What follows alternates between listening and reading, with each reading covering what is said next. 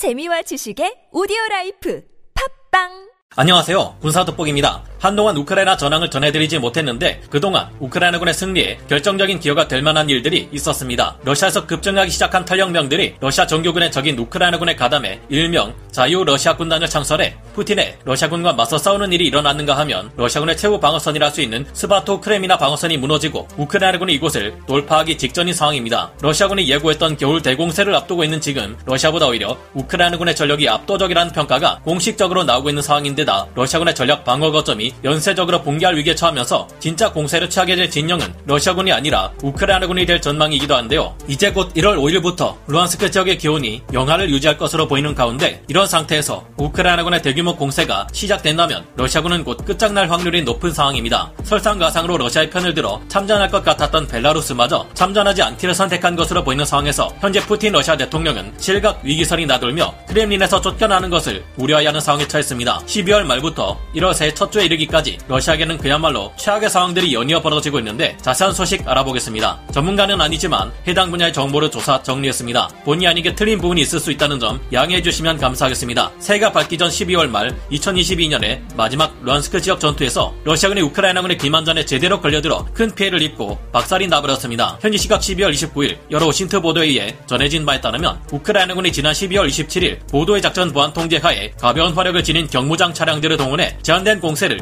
스바토 크레미나 전선 사이에 있는 산림지대로 가했다고 합니다. 스바토 크레미나 방어선 사이에는 남북으로 길이 약 33km, 폭이 최대 5km 이르는 저지대에 산림 지형이 펼쳐져 있는데 이곳을 향해 무장한 SUV 차량이나 버기카 등의 소형 차량들과 함께 우크라이나 특수부대 전력들이 투입된 것입니다. 우크라이나군이 공격해 왔다는 소식이 알려지자 금세 러시아군은 이 지역 인근에 배치되어 있던 병력들을 잔뜩 집결시켜 대응에 나섰는데요. 스바토 크레미나 방어선은 매우 중요한 러시아군의 전략 방어 거점인 만큼 이곳을 지키기 위해 후방에 스타로벨스크에서 대기하고 있던 강력한 러시아군 제92 기계화 여단 전력까지 동원되었습니다. 스바토의 동쪽에서 공세를 준비하고 있던 러시아군 제1근위 전차군 예하 제4근위 전차 사단 그리고 제47근위 전차 사단 예하 전력들은 겁도 없이 가벼운 무장만으로 저지대 산림 지역에 침투해 들어온 우크라이나군의 측면을 공격해 산산조각을 내려 했는데요. 그러나 전투 결과 박살이나 초토화되어 버린 것은 오히려 제92 기계화 여단을 중심으로 한 러시아군 전력들이었습니다. 알고 보니 우크라이나군은 애초부터 스바토 크레미나 전선 사이에 이 저지대 산림 지역으로 러시아군 기동 부대들을 끌어들이기 위해 일부러 가벼운 경무장 차량들과 특수부대를 투입했고 러시아군의 이에 대응해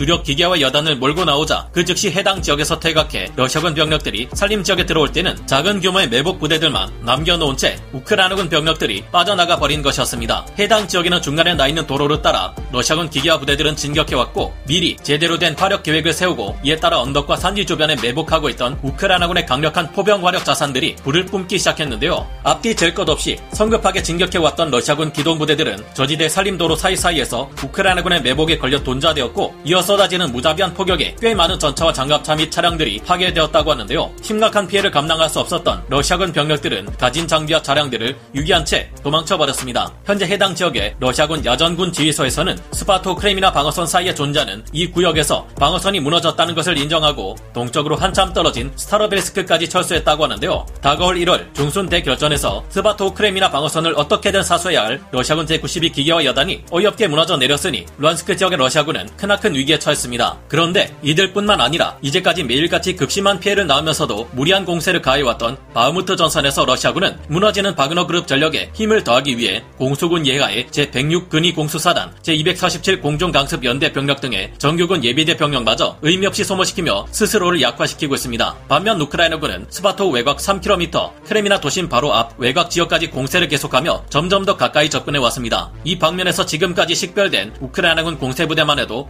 어마어마한 수준인데요. 이 전선에는 우크라이나군의 제25 공수 여단과 제27 보병 여단, 제65 기계화 여단, 제81 공중 기동 여단, 제90 기계화 여단 등입니다. 그런데 이런 상황에 러시아군이 최근 재편에 성공하며 부활시켰다는 제1 근위 전차군은 실제로 존재하지 않으며 200여 대가 배치되었다는 러시아 최강 전차 T-90M 전차 그리고 러시아가 자랑하는 최신의 전차 T-14 아르마타 전차 20대에 대한 소식마저 거짓말이었던 것 아니냐는 말까지 나오고 있습니다. 방금 말씀드린 것처럼 우크라이나군이 국지적인 공세와 유인전을 통해 스바토 크레미나 전선 사이 저지대 산림 지역에서 러시아군에 큰 피해를 입히자 현재 시각 12월 30일 러시아군 측에서는 즉시 해당 전선의 예비대 병력 대부분을 동원해 반격을 개시했습니다. 러시아군은 스바토 서북부 지역에 있는 콜로미치카 정착촌, 피드쿠이찬스크 정착촌 일대 등에서 세 개 방면으로 나눠진 중대급 단위 병력을 투입해 공세를 가했는데요. 그러나 이 중 콜로미치카 정착촌 외곽으로 접근해 우크라이나군의 제92 기계화 여단 진지를 기습하려던 러시아군 중대 전체는 우크라이나군 포병의 포격을 맞고 한꺼번에 전멸해버리며 러시아군에 충격을 주었습니다.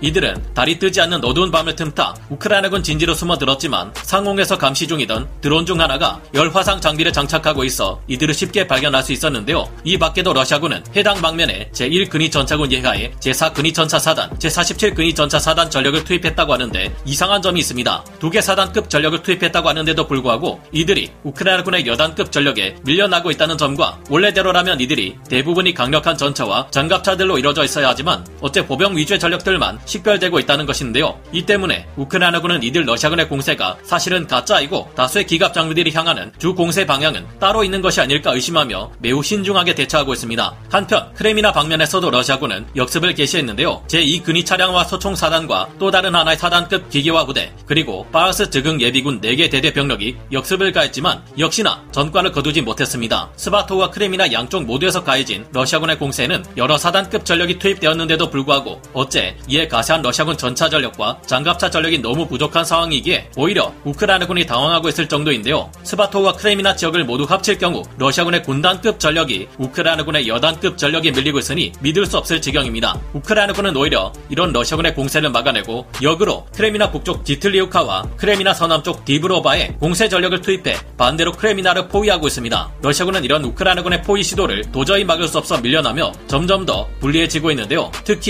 이 크레미나 지역은 러시아군에게 있어 굉장히 중요한 방어선인데 왜냐하면 크레미나를 빼앗길 경우 그 다음 우크라이나군의 목표는 후방에 있는 루베즈노예가 될 것이며 이 루베즈노예 남쪽에는 바로 루안스크주 최대 전략 거점인 세베로도네츠크가 있기 때문입니다. 엄청난 전략적 가치를 지녔을 뿐만 아니라 상징적인 의미까지 지닌 이곳들을 모두 연달아 우크라이나군에게 내줄 경우 사실상 러시아군은 루안스크주에서 밀려나게 될 가능성이 높아질 텐데요. 이처럼 스바토와 크레미나 동부전선에서 가장 중요한 두 방어 지점에서 러시아군의 군단급 병력이 우크라이나군에 밀리는 상황이 벌어지고 있음에도 그렇게 대단하다는 러시아군 제1근위 전차군은 어디에 있느냐며 여러 OSINT 정보통들은 의심하고 있습니다. 상황이 이 지경에 이르렀는데도 모습을 보이지 않고 있는 것을 보면 T-90M 전차 200여 대, T-14 아르마타 전차까지 동원된 최강의 제1근위 전차군은 사실 존재하지 않는 것 같다는 추정이 나올 만도 한데요. 현지 시각 12월 30일 비셰그라드 24의 보도에서는 적어도 다음 주까지는 우크라이나군이 스바토 및 크레미나 지역을 탈환하고 루안스크 주의 다른 주요 도시들마저 탈환할 것이라고 합니다. 이에 따라 우크라이나군의 폭풍 같은 공세가 이번 주 내로 벌어질 것 같은데요. 마침